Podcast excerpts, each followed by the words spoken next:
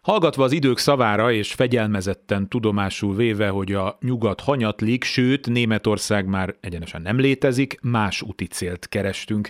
Így jutottunk el két hete Albániába. Mi baj lehet? Schmidt Mária még nem említette, hogy ott is valami zűr lenne, szóval megkockáztattuk.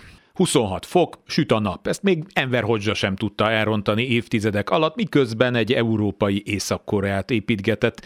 Először a szovjeteket, aztán már a kínaiakat is kiátkozva. Innen szép nyerni, csak nem egyszerű.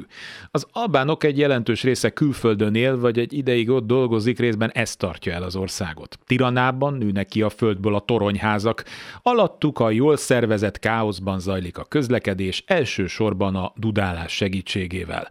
A világ összes tíz évnél öregebb mercedes már ott van, köszönik, még egy darabig elketyegnek. Az ember aztán gyorsan eldobálja az előítéleteit, még egy vidéki városban is ugyanolyan jó szállások közül válogathat, mint bárhol Európában, az éttermek, kávézók Dél-Olaszországban is jól mutatnának, ahogy a helyiek mentalitása, tempója is rokonságot mutat Európa bármely mediterrán népével.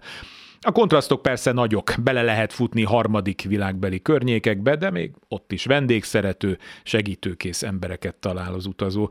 Barátainknak köszönhetően nem csak oda jutottunk el, ahová turisták is járnak. Az Európai Unión kívül is van élet, pedzegetik itthon időnként az állampártnál. Van, én sem egy másik bolygón jártam. Valahogy ahhoz tudnám hasonlítani, hogy kb. így néz neki Görögország, ha már 40 éve nem ömlene oda az uniós pénz. És még így is vannak soha be nem fejezett épületek, életveszélyes utak, szeméthegyek és kóborkutyák, ahogy Albániában. Az európai adófizetők végtelennek látszó pénze és a piszok mázli, a turisták millióit vonzó csodálatos szigetek miatt ezek tudták kiemelni a Balkán átlaga fölé a görögöket de csak éppen hogy. Ezen nagyjából azt is le lehet mérni, hogy egyes helyeken milyen hatékonysággal használták fel a pénzeket.